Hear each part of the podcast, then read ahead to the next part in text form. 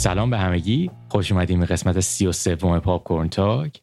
توی ظهر داغ تابستون در شیکاگو آمریکا من آرنو آذر و اونور در نیمه شب تهران. من چیپس می‌خوام من بذار بگم پس من حمید رضا نیفوفر هوا خوبه. حمید چیپسش آورده. قشنگ ضبط کردن با چیپس. شام ندارم. دارم چیپس می‌خورم. time م ندارم یعنی مجبورم همه کارامو با هم نه شام دارم نه time.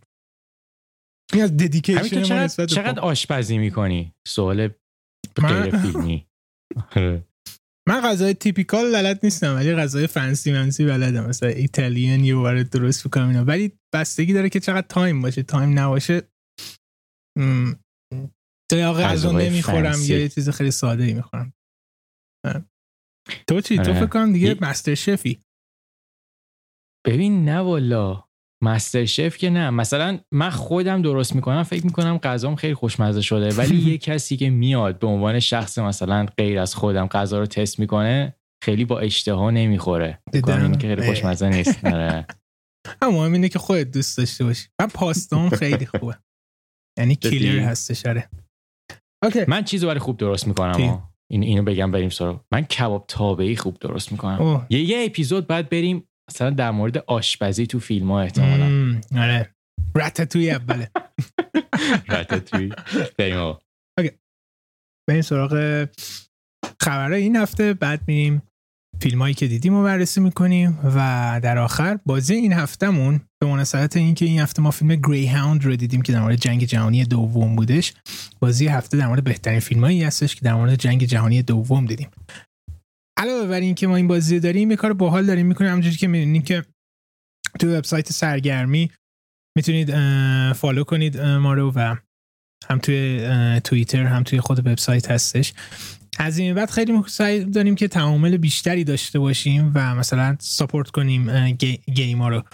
اینجوری هستش که احتمالا تا زمانی که این پادکست بیاده شما می‌تونید برید تو وبسایت سرگرمی یه آرتیکل ویژه در مورد بهترین فیلم های جنگ جهانی دوم خیلی کامل ببینید که فکر می‌کنم خیلی جالب باشه. یعنی این دوتا رو با هم دیگه ببینید کامل دستتون میاد بهترین فیلم های جنگ جهانی چی آره اینم از این.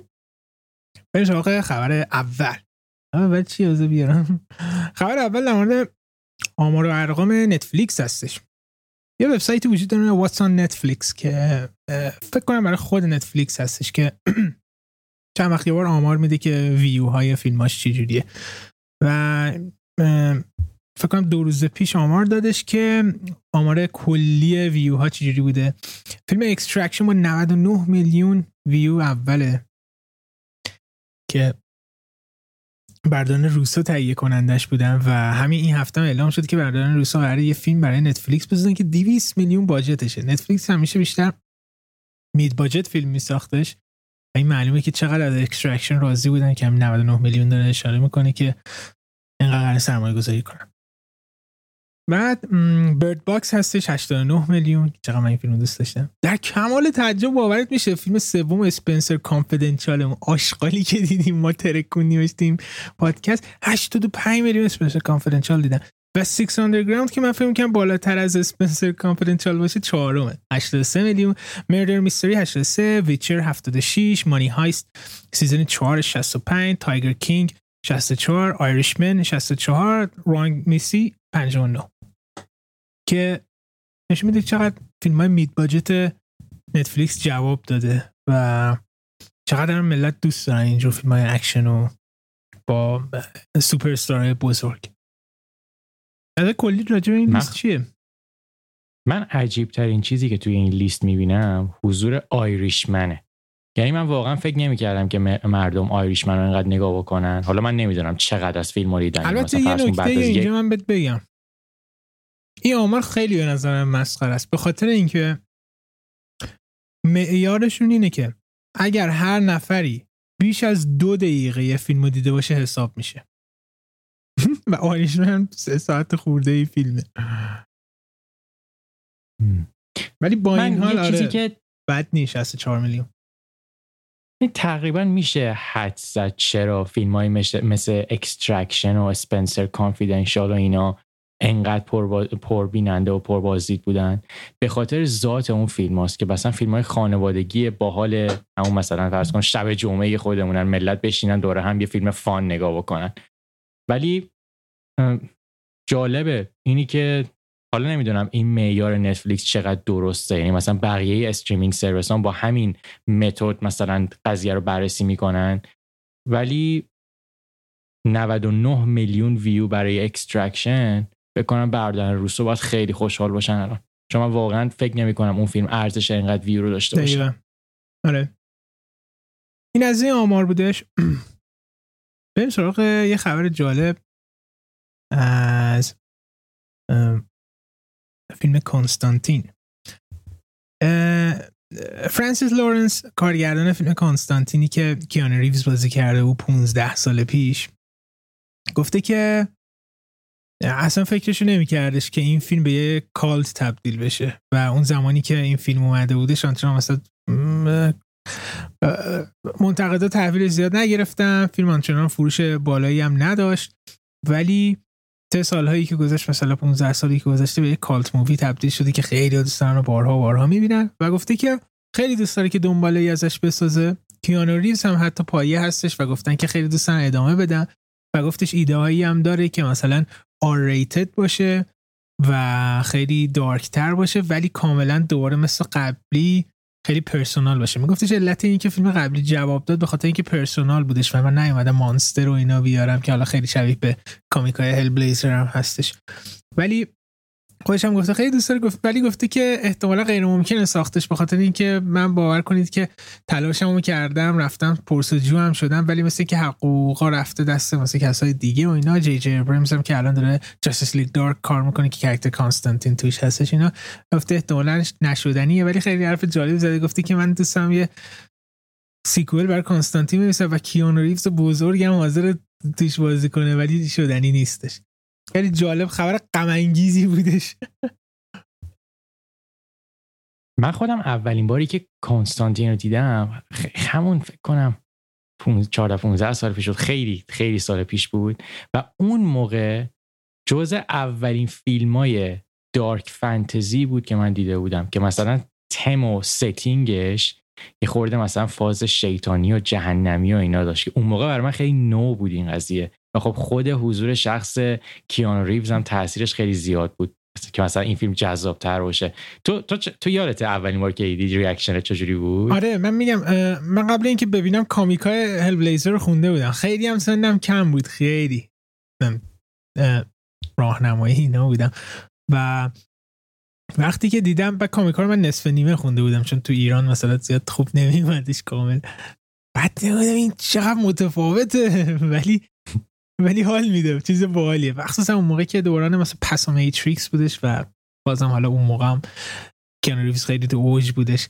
فیلم خیلی باحالی بود. و دقیقا چیزی که گفتش فرانسیس لورنس که که personal بودش این که خیلی حالا grounded بودش در مورد خود character کانستانتین بود ریچل وایز نبودن خیلی bold ش می‌کرد تا اینکه خیلی complex ش کنه. و اگه TV show کانستانتین دیده باشید که اون کاملا شبیه به هل بلیزر هستش و حتی character ش هم مو نمی‌زنه با خود جان کانستانتین اصلا این charm این فیلمو نداره به خاطر اینکه خیلی داستانهای حاشیه‌ای بیش از خود character کانستانتین و personality این اهمیت داشتن.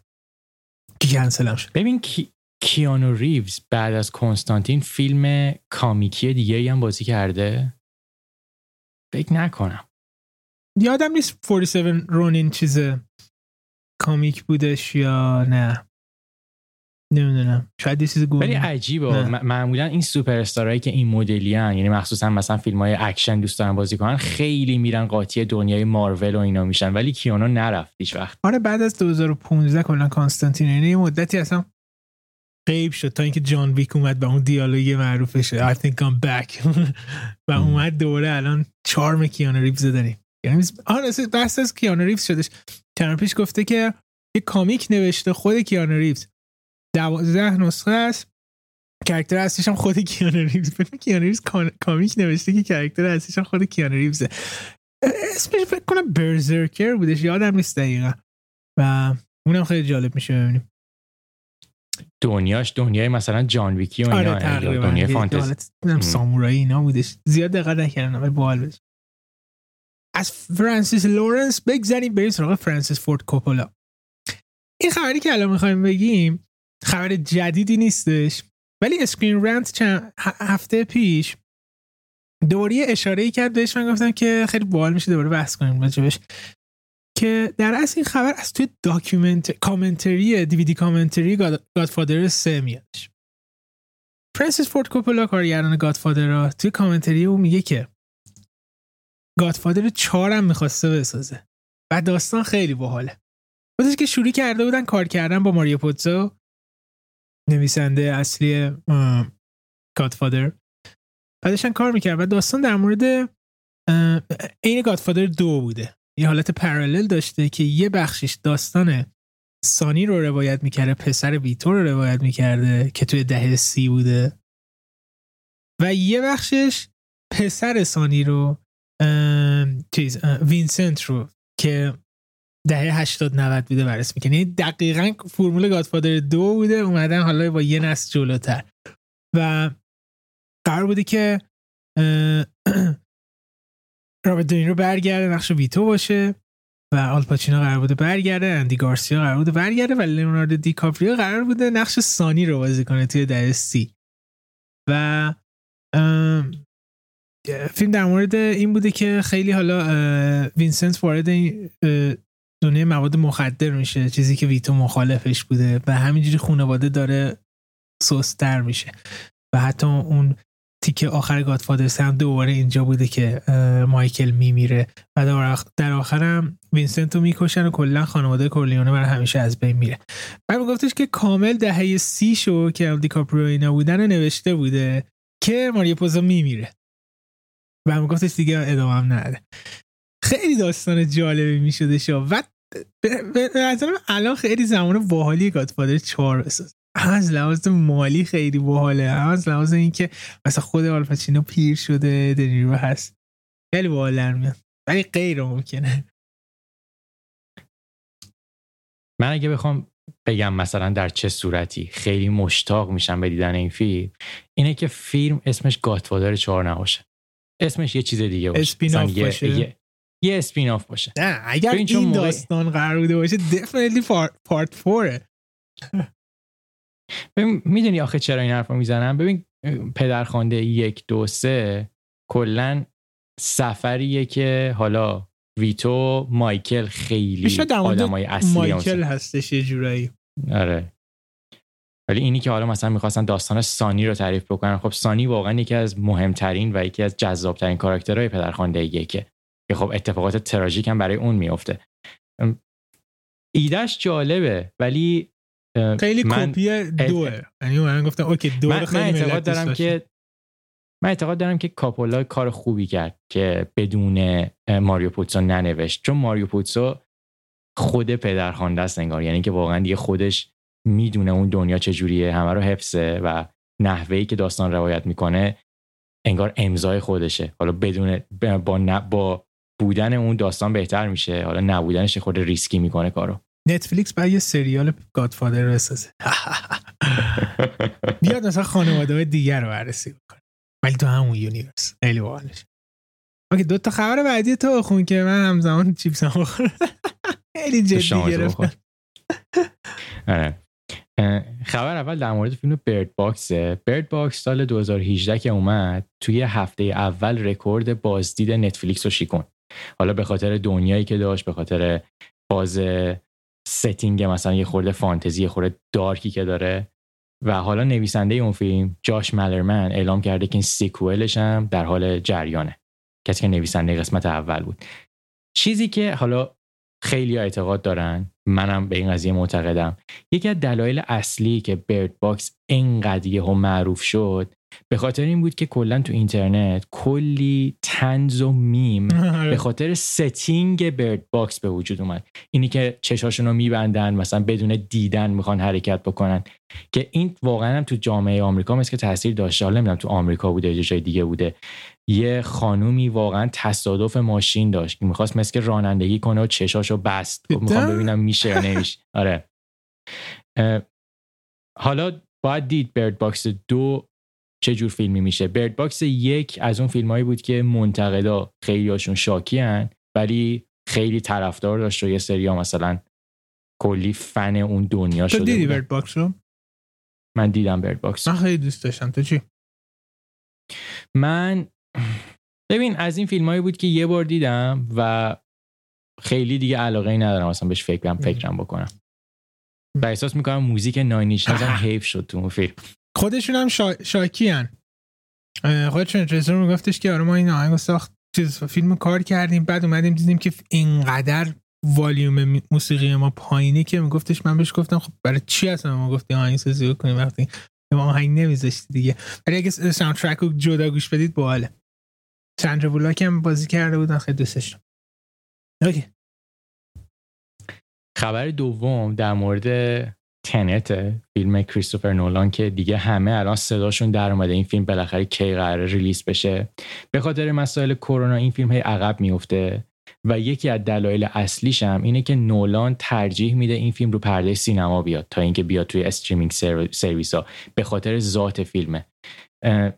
این release date قبلیش برای 20 جولای بود که خب مثل اینکه دیگه کنسل قضیهش ولی یه, یه سری وبسایت های چینی مسکه و یه سری از جاهایی که مرتبط به سینمای چینن اعلام کردن که این فیلم قرار 12 آگست بیاد رو پرده سینما. حالا این معلوم نیست.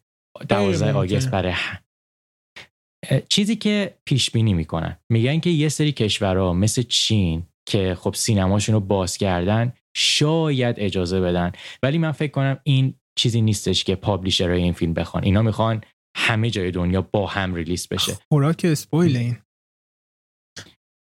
و بهت قول میدم اگه اونجوری که... بیاد همه پرده ای می‌بینن. یعنی گند میخور اگه مثلا دیجیتالی می‌دادن بهتر بودش.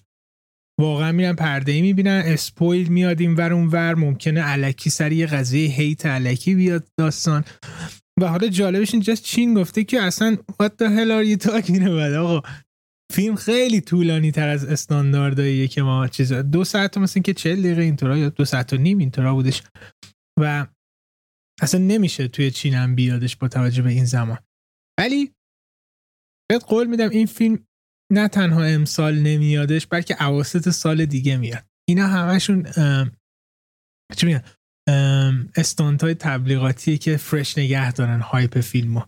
غیر ممکنه. آمار امروز مثلا آمریکا مسخره بودش. همینجوری داره میره بالاتر. مگه میشه چنین چیزی که بیارن پایین؟ تو یا اینکه یعنی باید دیگه وارنر مثلا چیزی بگن که آقا fuck it بدیم روی digital service ها روی HBO Max بدیم و بعد دیگه حالا یه نسخه هم چیزه. سینما بزن. تو حدس می‌زنی که این فیلم روی streaming service بیاد آخر سر؟ قبل از release روی پرده سینما. من یه کم کم دارم شک می‌کنم که شدنی شاید بشه. ببین هر فیلم دیگه ای بود من می‌گفتم حتما میادش.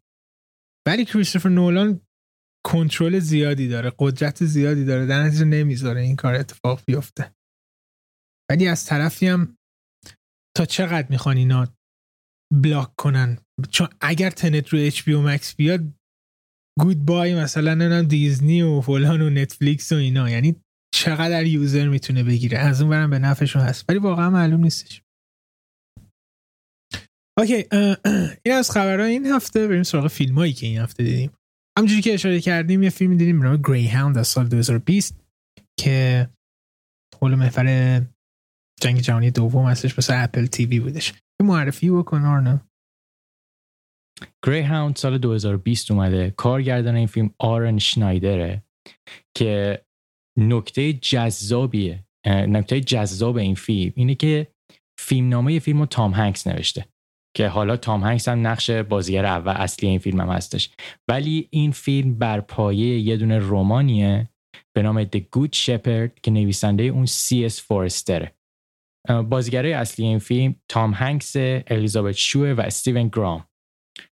داستان فیلم در مورد چیه؟ داستان فیلم در مورد یک کشتی به نام گری هاونده که توی دوران جنگ جهانی دوم وارد یه دونه انگار تله دریایی میشه که زیر دریایی آلمانی اونا رو تحت به قول معروف کنترل خودشون می‌گیرن و اینا باید از اون مخمسه جون سالم به در ببرن که اکثریت فیلم درگیری های اینها داخل آبه و حالا زجرایی که می‌کشن باید تصمیمات سختی که بگیرن و تام هنگس به عنوان ناخدای اصلی کشتی یا کاپیتان اصلی اینجا که تجربه دریایی هم به اون صورت نداره باید از پس این مأموریت سخت بر بیاد.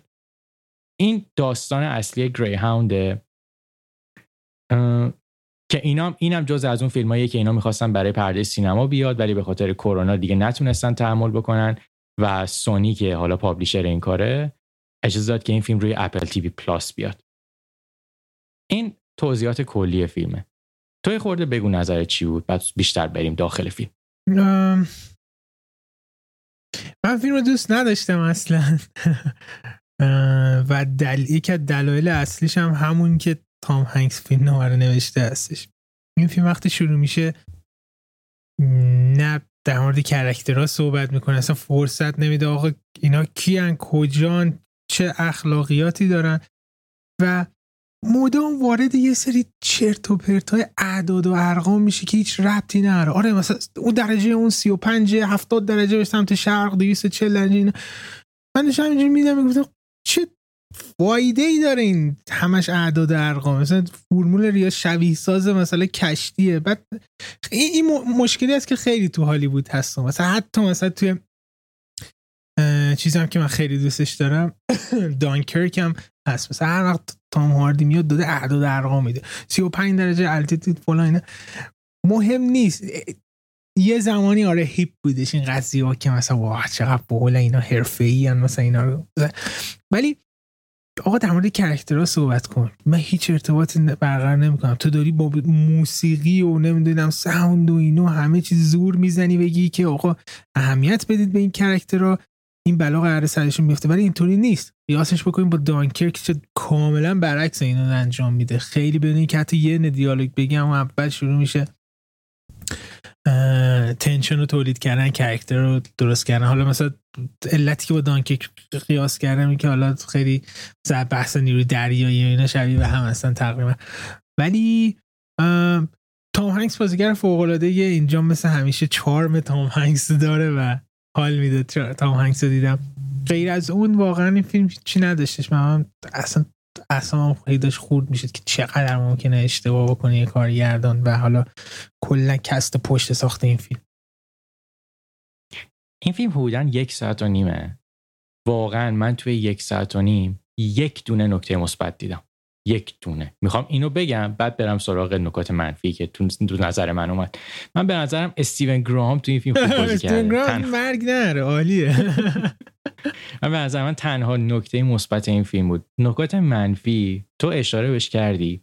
به نظر من کاراکترهای این فیلم از خود تام هنگس گرفته تا حالا عشق زندگیش حالا سربازا کسایی که باهاش توی کشتیان اینا اصلا بعد ندارن شخصیتشون. انگار فقط بازیگر رو استخدام کردن که تو بیا مثلا یه جا را برو دست بزن یه دکمه رو بزن.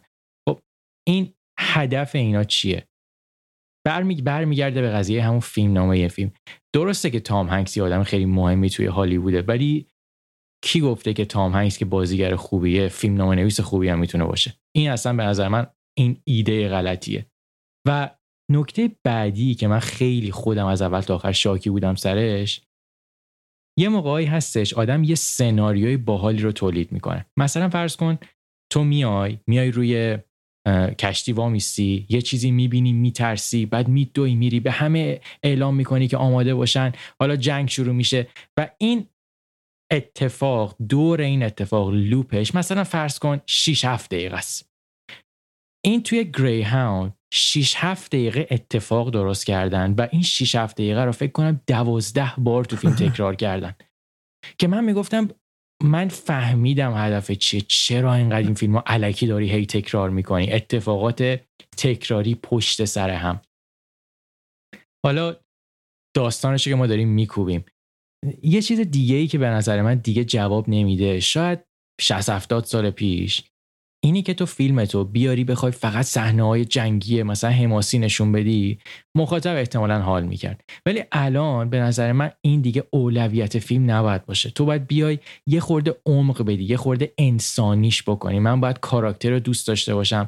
باید احساس بکنم که این برای من مهمه و سفر اون برای من یه چیز عزیزی بشه. من واقعا میگم من توی هیچ کدوم از این شخصیت ها هیچ به قول معروف اینوستی نکرده بودم. اصلا احساس نمی‌کردم که اینا برای من اهمیت دارن.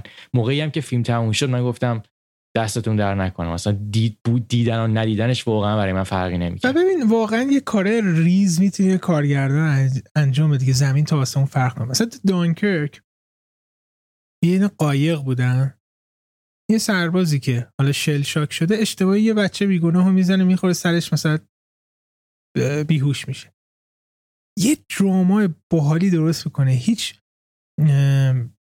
سخنی اینجا گفته نمیشه. ولی مدام هی داری میگی که بچه مرد این الان چه حسی همین خودش درگیر جنگ بود الان بفهمی آدم بیگناه و کشته چیکار می‌کنه اون دوتا کرکتری که این تو هستن چیکار می‌کنه؟ بعد نولان می‌ذاره که ذهن خودت با این قضیه بازی بکنه. و اینجاست که کرکتر همشون ارزشمند میشن. چون همشون توی یک درام عمیق و مفهومی دخیل هستن. گری هاوند اصلا اینجوری نیست. چند تا ربات هم دارن میدن دکمه می‌زنن و مثلا نمی‌دونم. آره.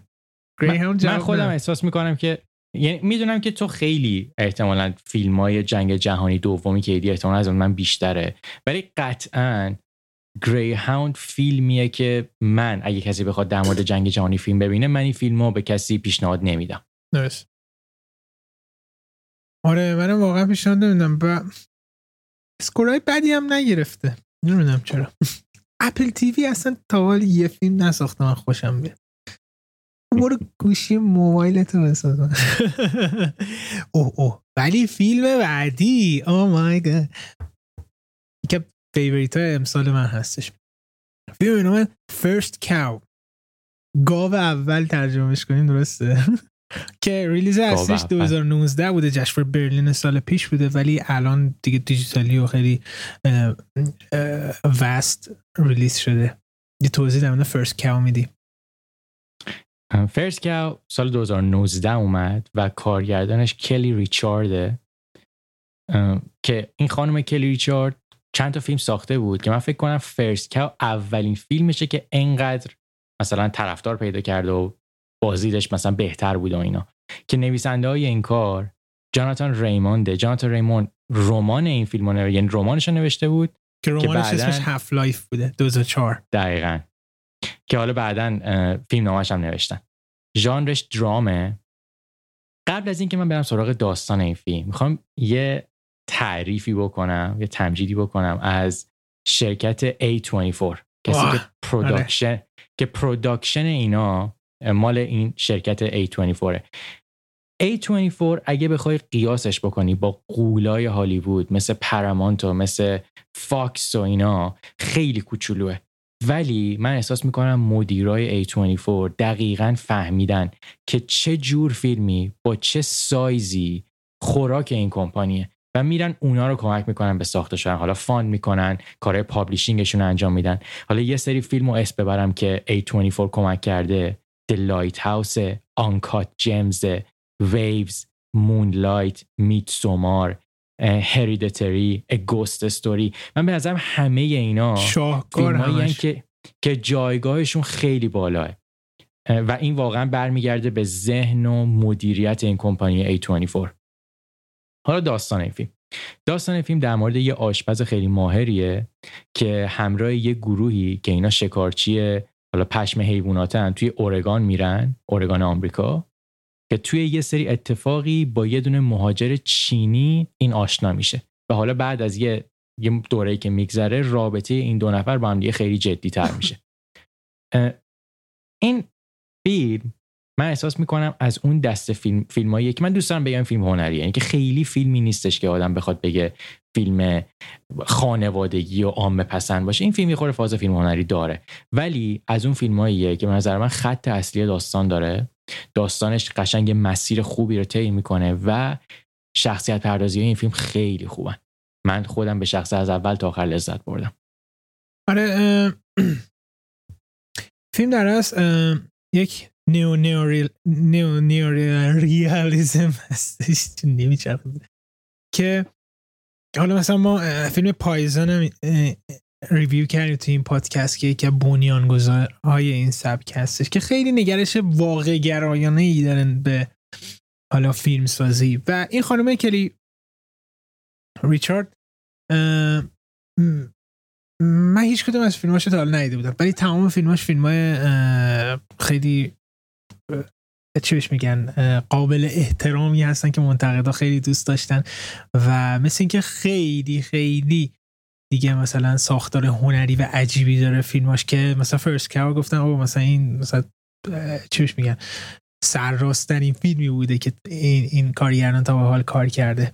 اولین تجربه من بودش از این فیلم از این کارگردان و فوق العاده لذت بخش بود بنا به دلایل خیلی زیادی.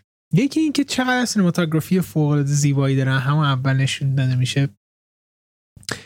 دو اینکه حالا زمان فیلم مثل زمان مثلا دوران غرب وحشی و اینا هستش. ولی اصلا یک داستان وسترن کلیشه ای که فکر می‌کنید تعریف نمی‌کنه. کاملا مثلا میاد میگه آقا مردم عادی اون موقع چیزی زندگی در مورد کابو یا هفته کش اینا نیستش.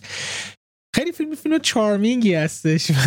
و مدام در حال خنده بودم نسبت بهش. و چقدر بازیگرای خوبی داره بعد داستان خیلی جالبی داره که فکر می‌کنم خیلی در مورد کپیتالیسم در مورد پیدایش مثلا چی بهش میگن؟ اقتصاد و سیستم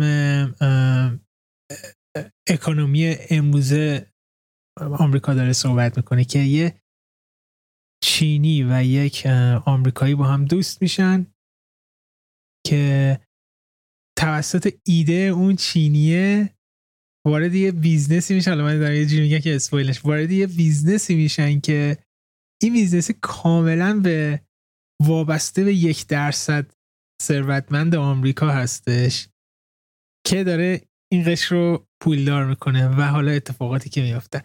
خیلی داستان commentary جالبی هستش در مورد حالا حتی موقعیت امروز آمریکا. و همونجوری گفتن همه چیز خیلی بامزه است. اونجایی که خیلی حالا میگم سبک نئورئالیسم هستش اتفاقات جالب و unique ی توی این فیلم می‌بینید. و من دو ساعتی که دیدم اصلا این برق باد برام گذشت. در حالی که فیلم خیلی slow paced و خیلی هنری و خیلی ممکنه ازش نفرت داشته باشن. ولی وقتی که واقعا عمق داستان و character ها رو درک بکنید یه تجربه خیلی unique ی میشه. در مورد هنری بودن و کلا ریتم آرومش که میگی کاملا درسته. این فیلم شاید اگه کسی فکر کنه که قراره فیلم وسترن ببینه مثلا مثلا چه مثل Django Unchained ببینه یا فیلم های سرجیو لئونه ببینه اون فیلم ها ذاتشون اینجوریه که تو رو به هیجان بیارن. که مثلا یه صحنه‌ای داشته باشه که تو میخوب بشی و لذت ببری از اتفاقات تندی که داره پشت هم میفته. این فیلم روندش خیلی کنده از اول تا آخر. یه سری جا داره که خب به خاطر اتفاقاتی که می‌خواد بیفته تو خورده هیجان زده میشی. ولی در کل فیلم آرومیه. ولی این آروم بودنش به خاطر ذات کاراکترهای این فیلم هم هست. یعنی کاراکترهایی که خیلی خود منطقی هن با تومنینن فکر می‌کنن. آ خیلی این فیلم روی روی دیالوگ بسته شده. اینا با هم زیاد صحبت می‌کنن نظراتشون رو در مورد زندگی و کار به هم دیگه میگن که اینا به نظر من همشون کمک می‌کنه که یه پرسپکتیو دیگه آدم داشته باشه نسبت به اون زمان آمریکا. من خودم واقعا از کاری که کلی ریچارد کرده خیلی خوشم اومده و الان برام جذابه که برم کارهای قبلیشم نگاه کنم آره منم هم فکر داشتم. First Cow فیلم deep هنری و charming ی هستش که پیشنهاد می‌کنیم ببینید بریم سراغ فیلمی که فیلم کلاسیک این هفته. ما سویچ می‌کنیم یا cult می‌بینیم کلاسیک می‌بینیم. رفتیم سراغ یک فیلم معروف از آلفرد هیچکاک به نام Rope سال 1948 توضیح دارنا الفرد هیچکاک که که, است... که به قول معروف نیک نیمش. مستر آف ساسپنسه که ما فکر کنم توی فارسی بهش میگیم مثلا سلطان دلهوره استاد دلهوره همچین چیزی مثلا میشه گفت خب هیچکاک یکی از مهمترین کارگردانهای تاریخ سینماه و این یکی از مهمترین فیلماشه که مردم نسبت به حالا مثلا سایکو و Vertigo کمتر دیدن این فیلم ها.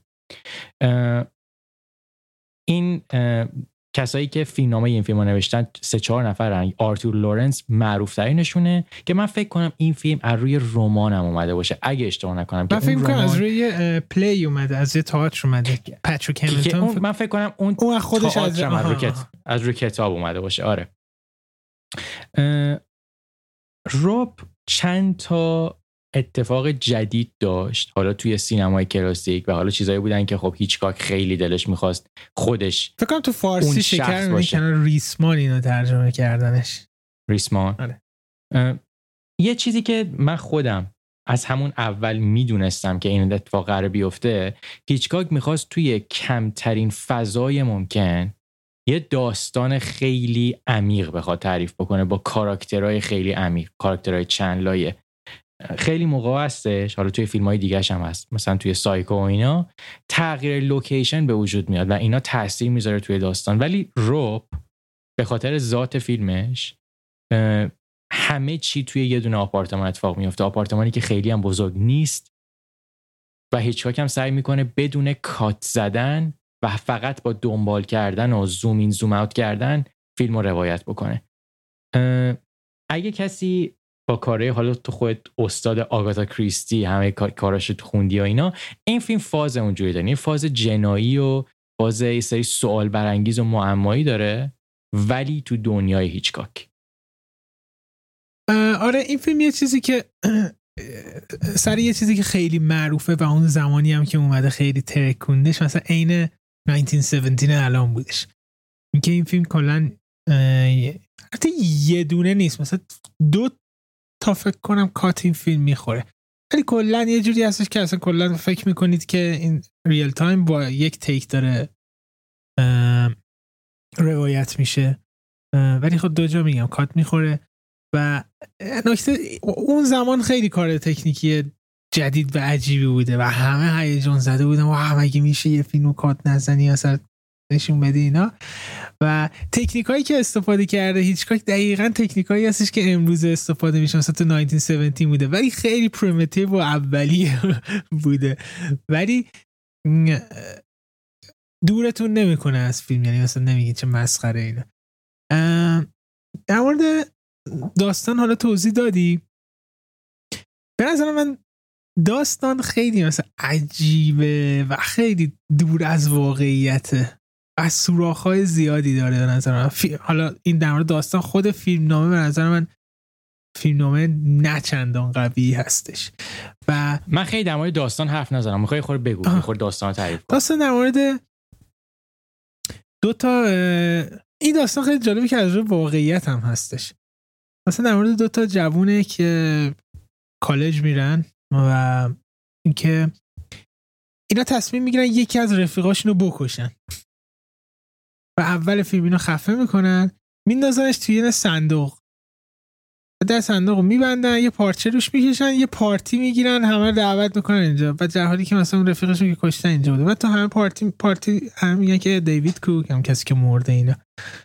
و در آخر که مثلا ببینیم چی میشه حالا.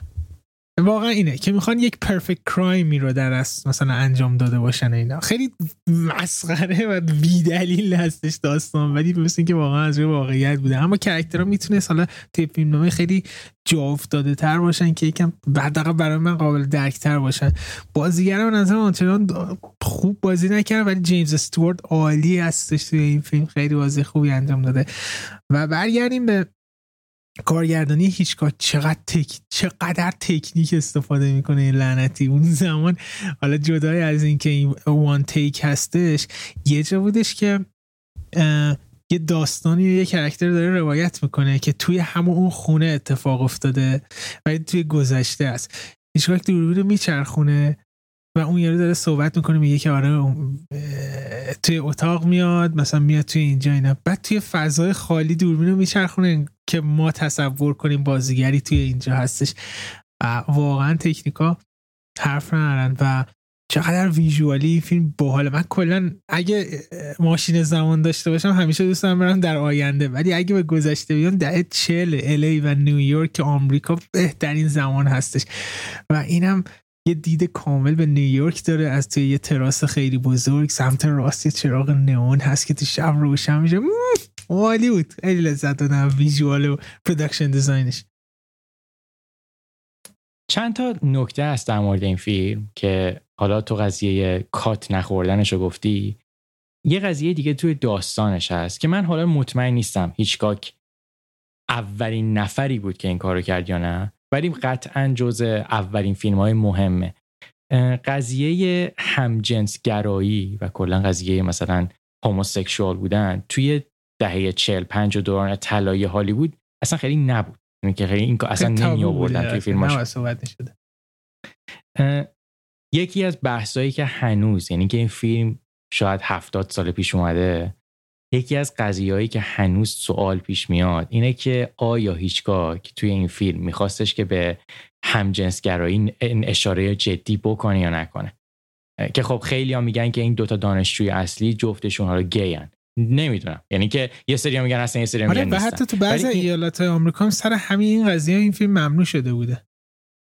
ببین هیچگاه هیچ وقت نمیاد اشاره مستقیم بکنه. ولی اگه کسی بخواد مثلا به دیتیل ها دقت بکنه چرا؟ خیلی میشه راحت این حرف زد.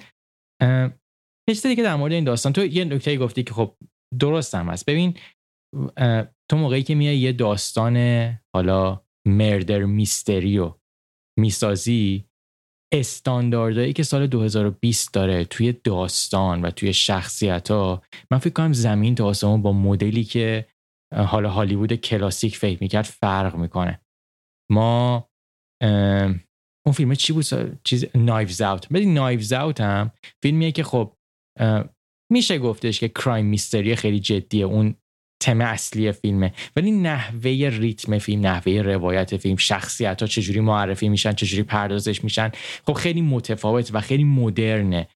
اگه بخوای مقایسش بکنی با یه فیلمی مثل روب ولی ولی چیزی که برای من جذابه توی روب خود هیچکاک یعنی هیچکاک مدل داستان گفتنش مدل کارگردانی کردنش و اینی که دوست داره توی فضای مینیمال و ساده دلهوره رو توی تو وجود بیاره. حالا توی یه سری مواقع خاص. خیلی جالبه که با این که فیلم توی یه خونه اتفاق میافته اشاره کردی حتی توی این خونه هم محدود جایی که دوربینه. دوربین شاید نهایت مثلا ده متر چپ و راست بره.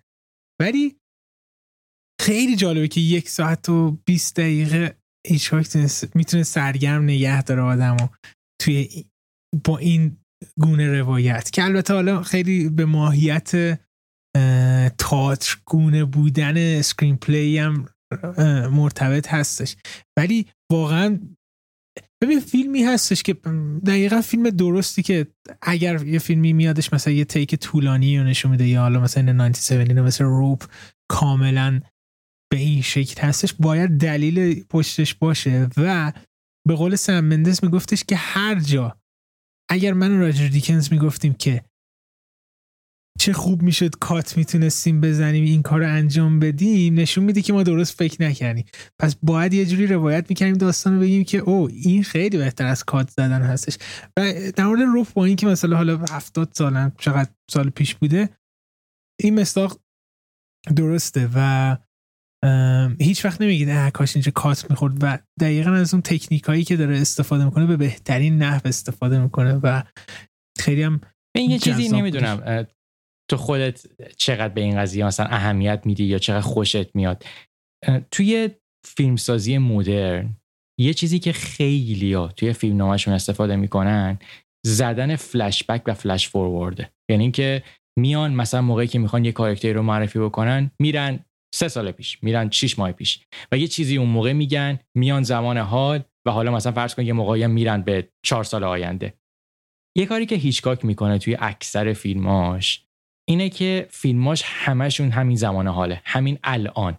یعنی که نه علاقه به فلش بک داره نه به فلش فورورد که این تکنیک برای من خیلی قابل ستایشه. چون اصلا خودش هم در مورد این قضیه اشاره می‌کنه که suspense دقیقا همون کلمه suspense دیگه. یعنی همون لحظه باید نگه داری هی بکشی مثلا ممکن. چون اگه اون break اتفاق بیفته flash forward فلش بک بخوره suspense از بین میره.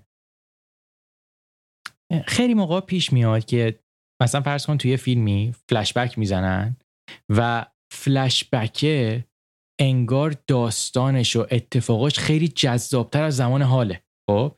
و تو برمیگردی به زمان حال میگی که اه کاش همون فلش بک میموندم و یه موقعی هم از فلش فوروارد میشه و دقیقا همین حس وجود میاد. کمک شاید بکنه به داستان سرایی شاید کمک بکنه به بهتر روایت کردن شخصیت و کمک کردن به بهتر شدنشون.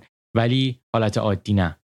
ببین حرف آخر در مورد روب بخوام بزنم. من احساس می‌کنم فیلمیه که اگه کسی می‌خواد با سینمای هیچکاک آشنا بشه با نحوه کارگردانیش با نحوه داستان گفتنش قطعا یه مثال خیلی خوبه. شاید بهترین کارش نباشه. یعنی قطعا اگه کسی مثلا بخواد لیست بکنه تاپ 5 کارهای هیچکاکو معمولا روب تو تاپ 5 نمیاد.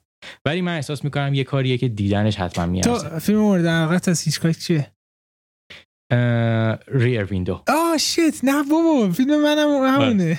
جدی؟ nice من هر کی میگم مثلا میگه سایکو و فلان اینا اصلا باور نمی‌کرد Rear Window من صد بار دیدم. چقدر اون فیلم دوست آره خیلی جالبه که خیلی از لحاظ ساختارم یه جوری شبیه به هم هستن. هم دقیقا تو یک اتاق اتفاق میفته این هم همون جور هستش. خیلی باحال. اوکی. روب این اولین فیلم رنگی هیچکاک هم بوده باید بید روب 1948 از هیچکاک. بریم سراغ بازی این هفته. بهترین فیلم های جنگ جهانی دوم که خیلی سخت هستش سه تا هی بگیم. اما مثل همیشه شروع بکنیم و کلو بده من که ببینم فیلم سوم تو چیه. این فکر کنم بر تو خیلی آسون باشه. این فیلم رو رومن پولانسکی ساخته. پیانیست؟ نایس این گزینه سوم من آره. ببین من پیانیست رو خیلی دوست دارم به چند دلیل.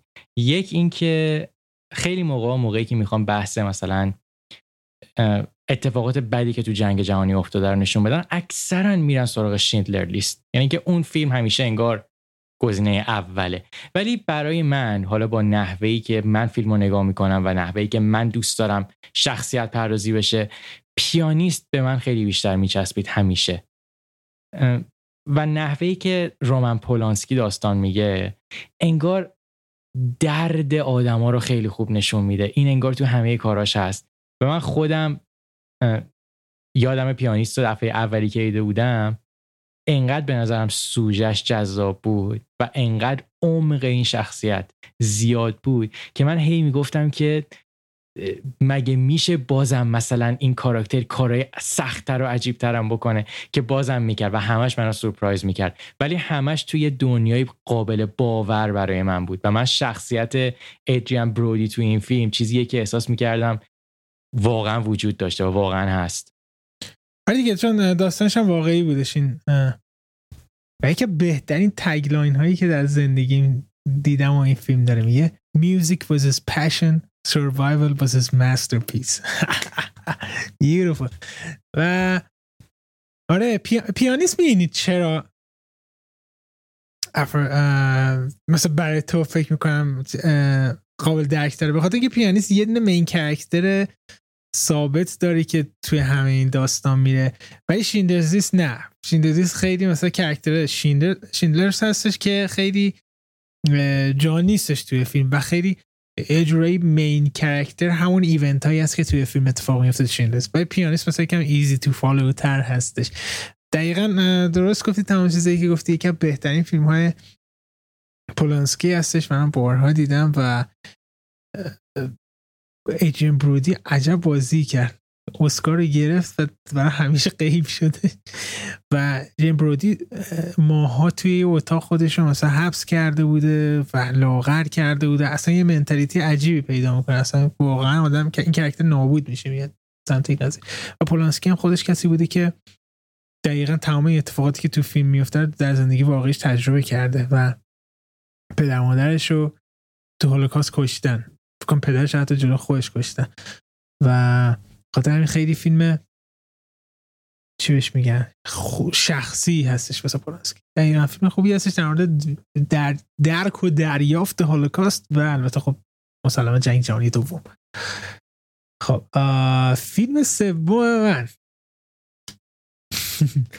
فیلم سوم من یه میوزیکی برات می‌زنم از رو میوزیک باید هست بزنم؟ آره. بگو.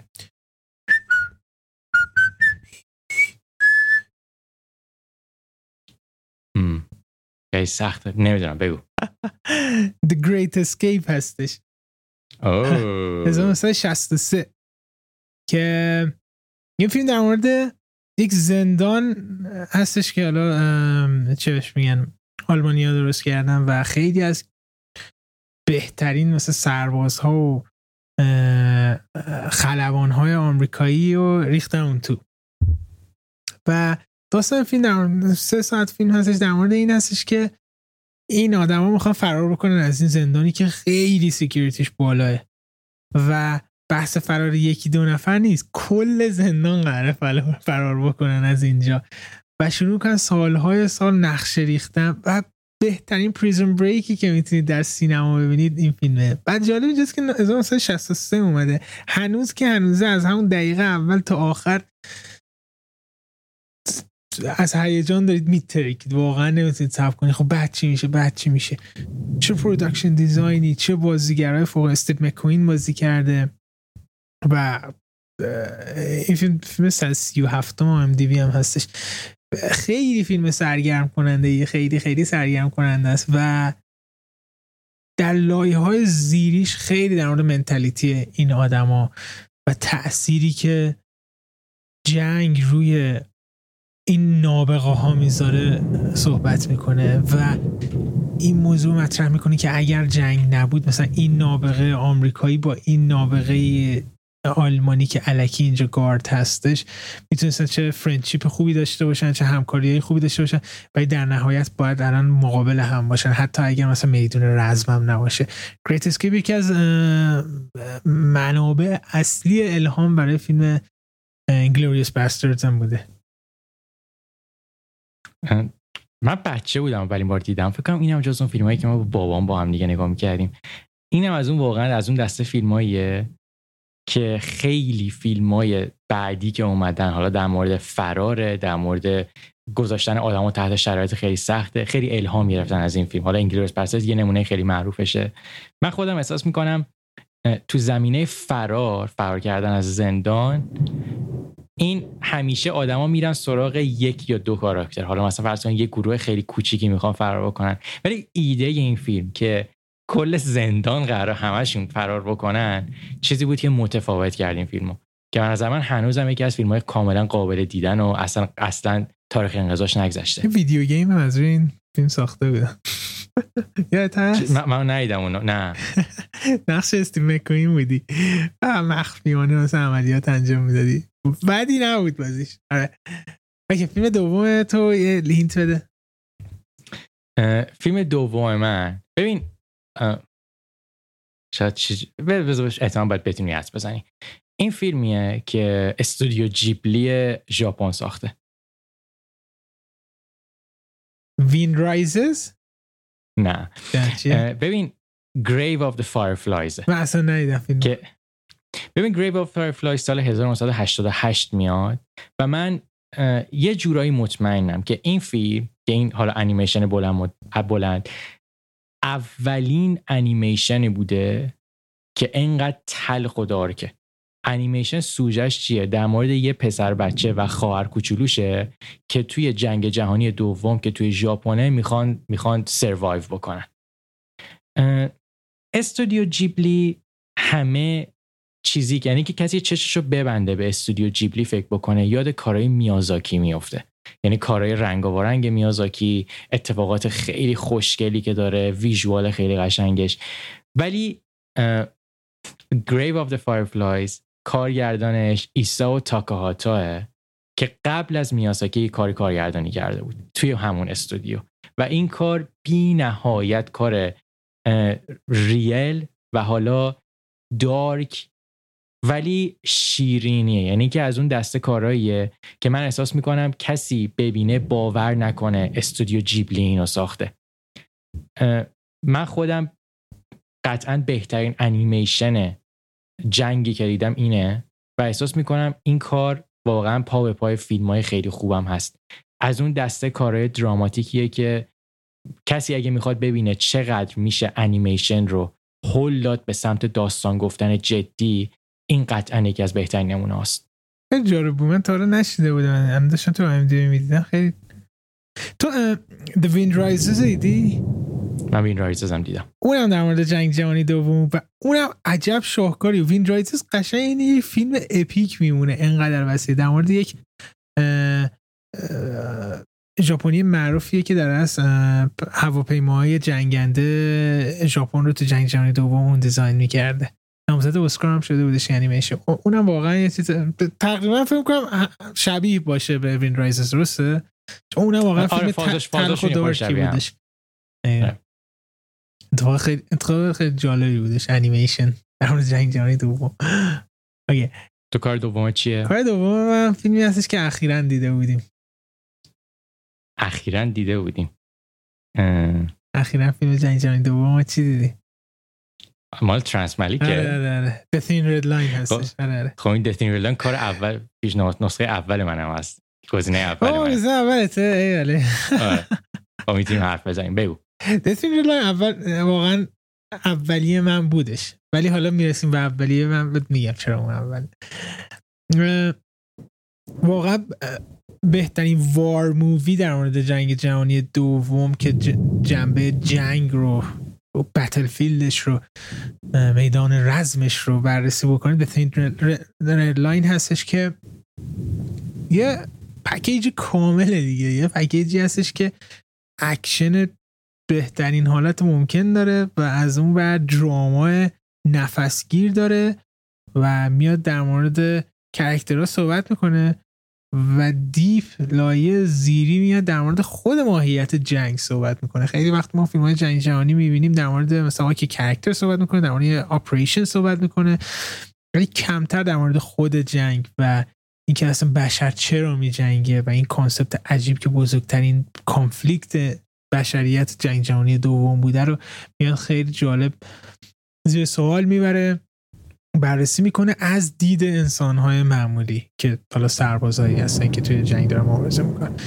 اتین ریلاین حالا ما توی قسمت قبلی خیلی راجبش صحبت کردیم. سه ساعت فیلم هستش که وقتی تموم بشه از غم هیجان استرس و تفکر واقعا بدنتون خسته میشه. یعنی نیاز دارید که مدت فکر کنید راجبش این خیلی عجیبه الان اتفاق واقعی افتاده. الان بیرون رعد و برقای وحشتناک داره می‌زنه اینجا داره طوفان میشه و ما هم داریم در مورد جنگ جهانی دوم حرف می‌زنیم. انگار فضا دراماتیک شد.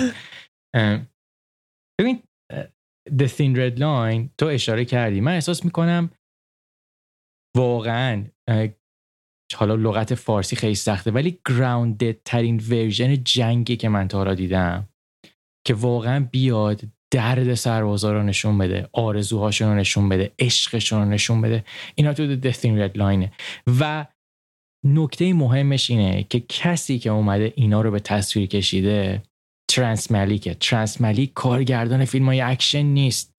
ترانس ملیک کارگردان هنریه. و این اومد احساس می‌کنم بهترین چیزی که می‌تونست از جنگ بکشه بیرون و آورد با فلسفه خودش قاطی کرد. و چیزی رو ساخت که به نظر من تا الان بهترین فیلم جنگی جنگ جهانی دومه. نایس. پس فیلم اول تو فهمیده بودی. دومه لیست تو تموم شدش. میایم؟ لیست من تموم شد. فیلم اول. فیلم اول من فهمیم چیه؟ ببین من من حدسم این بود که اینگلوریوس باسترز باشه. ولی مثل که نیست. نگاه تو میگه که نیستش. خیلی شبیه پیانیسته. خیلی شبیه پیانیسته. Life is beautiful نه.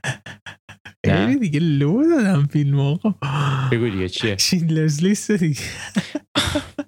ببین آخه موقعی که من گفتم مثلا حرف Schindler's List رو زدم تو هیچ reaction ی نشون ندی گفتم خب پس نیست دیگه. سورپرایز می‌خواستم لو که نه ببین Schindler's List خیلی فیلم شخصا برای من خیلی فیلم مهمی هستش. به خاطر اینکه اولین بار که من با concept هولوکاست روبرو شدم این فیلم بود. خیلی سن کمی داشتم و وقتی که این فیلم اولین بار دیدم گفتم این فیلم از روی واقعیت بودش. چجوری می‌تونه مثلا بشریت به این نقطه برسه که همچین کارایی انجام بده؟ و خیلی باور نکردنی بود. و این یه تأثیری روی من داشت که توی بچگی که مدام تا همین امروزش دنبال حوادث جنگ جهانی دوم و به خصوص هالوکاست هستم که چطور چنین چیزی ممکنه و این بار دراما چجوری به وجود اومده توی تاریخ بشریت. و سر همین این میگم چشم منو خیلی باز کرد به دنیایی که الان هم داریم تکرار می‌کنیم و متاسفانه تاریخ به نحوه های مختلفی هم تکرار میشه. و اینکه عجب masterpiece ی است از اسپیلبرگ. برای من بهترین فیلمی است که از اسپیلبرگ دیدم. که همونجوری که گفتم خیلی جنبه های مختلف رو بررسی می‌کنه. بعضی جا اصلا character نداره این فیلم مثل documentary میشه و انقدر ترسناکه که باور نکردنیه. و بعضی جا در مورد خود شیندلر صحبت می‌کنه. میگم همونجوری که گفتم بعضی جا documentary میشه. این فیلم واقعا فیلمی هستش که من همه جوره پیشنهاد می‌کنم به هر کسی ببینه چون حالا جدای از اینکه فیلم خوبی هستش فیلمی هستش که به نظر هر کسی لازمه ببینه که یک شناختی از حالا یا به بشریت یا تاریخی وحشت، تاریخ وحشتناکی که حالا طی شده و امیدواریم به این وسعت دوباره اتفاق نیفته رو ببینه.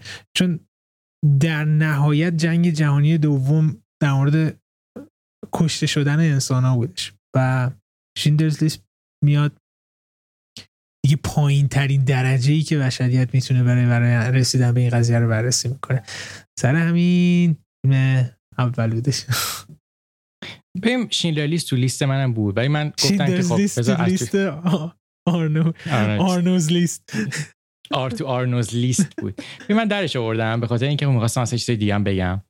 ولی در مورد تلخ بودن جنگ جهانی دوم من فکر کنم بهترین چیزی که میشه کسی ببینه و ببینه چقدر انسانیت زیر پا گذاشته میشه همین شینلر لیسته. در مورد ببین کلا خیلی موقع بحث جنگ جهانی دوم که میشه یکی به من دو تا فیلم هست که اکثریت دیدن. یکیش نجات سرباز رایانه یکی هم شینتلر لیسته. که جالبیش هم اینه که سپیلبرگ کارگردان جفتشونه. این حالا نظر شخصی منه. این این نظر من این به این میگه که اسپیلبرگ تو زمینه نشون دادن تلخی جنگ کارگردان خیلی خوبیه. و به نظر من کسیه که می‌تونه داستان رو یه جوری روایت بکنه که تو واقعا حالا اگه قراره به عنوان یه بیننده با سرباز همراه بشی ببینی که اونا چی می‌کشن. و اگه قراره بخوای وارد مسائل هولوکاست بشی ببینی اونا چی کشیدن. تو خودت از اسپیلبرگ بخوای مثلا بگی فیلمایی که خیلی دوست داری مثلا اون ستای برترش بر تو کیان؟ این خوراکش اینه که یک اپیزود در موردش بریم. ولی الان دقیقا نمی‌دونم ولی شندرز اوله. نمی‌دونم ایندیانا جونزا هستم واقعا میونیک من خیلی دوست دارم. خیلی سخته. بابا این لعنتی اصلا همه شاهکار می‌سازه. نه اسپیلبرگ جز اون کارگردانایی که خیلی تو ژانرهای مختلف فیلم می‌سازه و معمولا هم خوب فیلم هاشو می‌سازه. بی BFG رو مثلا قیاس کن Schindler's List و بگو اینا یه کارگردانه. یا Ready Player One آره واقعا. ببین خیلی به نظر من لیست خوبی بود. تو حالا honorable mention چی داری؟ اگه من در باب حالا هالوکاستم دوباره هست. Son of Saul رو خیلی پیشنهاد می‌کنم. 2015 اومده. یه فیلمی ترسناک هستش vision ی که به هالوکاست داره و واقعا شاید نرید. شاید بگم نبینید. هم Schindler's List هم Son of Saul رو. چون mentally اذیتتون می‌کنه. یه فیلم مجارستانی بود Son of Saul در جنگ جهانی Saving Private Ryan بودش مسلما. یه فیلم اکشن و حال خیلی حالا مثلا میگم اون خیلی یه اکشن غیر واقعی هم المان هایی درش وجود داره دیگه. دیگه Inglourious Basterds مسلما هستش. خیلی برای من جذابه نگاه fun به قضیه می‌کنه. نمی‌دونم دیگه چی تو چی داری؟ تو Life Is Beautiful آره آره آره آره, آره, آره, اون فیلم واقعا اون فیلم اتفاقا برای دوران کرونا خیلی خوبه. که هر چقدر موضوع بد بشه نگاه شما مهمه من Life Is Beautiful فیلمی بود که تو لیستم بود ولی حالا بعدا مجبور شدم درش بیارم. من Life Is Beautiful رو خیلی دوست دارم و نگاه روبرتو بنینی هم من خیلی دوست دارم. نسبت به فیلم ساختن و داستان گفتن. من توی honorable mention هم Inglourious Basterds و دانکرک هم بودن. دانکرک آره آره آره دانکرک آره. دانکرک فیلم های کلینت ایستوود Letters from Iwo Jima خوب بودش. بعد Das Boot هستش. آه Das Boot قیاس کن با این آشغال Greyhound بود 1981 بوده. Greyhound 2020 واقعا ننگ بر هنکس بود. دیگه مثلا چی؟ او Empire of Sun دوباره یه فیلم دیگه اسپیلبرگ Empire of Sun اولین فیلم کریستیان بیل دیگه چی داری؟ چقدر فیلم خوب در مورد جهانی هستش. خیلی کلا انتخاب کردن برای انتخاب کردن فیلم توی سوژه جنگ جهانی دوم خیلی کار سختیه. جنگ جهانی اول به نظر خیلی راحت تره تا جنگ جهانی دوم. جنگ جهانی, دوم خیلی بیشتر فیلم ساختن یکی باشه. Path of Glory کوبریک Path of Glory نمی‌دونم برای من اولی یا اولیست ولی قطعا جزء سه تا هست. آره. Path of Glory آره دیگه حماسی ترین فیلم در مورد جنگ جهانی اول بودش. آره. okay این از این قسمت. به ما بگید که شما فیلم مورد علاقتون از جنگ جهانی دوم چیه؟ توی توییتر ما هستیم و من آرنوف و اینکه توی اینستاگرام هم هستیم و میگم article سرگرمی هم میاد خیلی deepتر در مورد حالا این فیلم هم صحبت می‌کنه. اونجا می‌تونید چک کنید. از تو پیج حالا توییتر خود سرگرمی هم می‌تونید ما رو چک کنید. و هر سری announcement های جدیدمون اونجا. دمتون گرم از طرف من خدا نگهدار. همین حرف رو زد. بازم مرسی که هر هفته ما رو همراهی می‌کنید. ما رو به دوستاتون پیشنهاد بدین. سابسکرایب بکنید.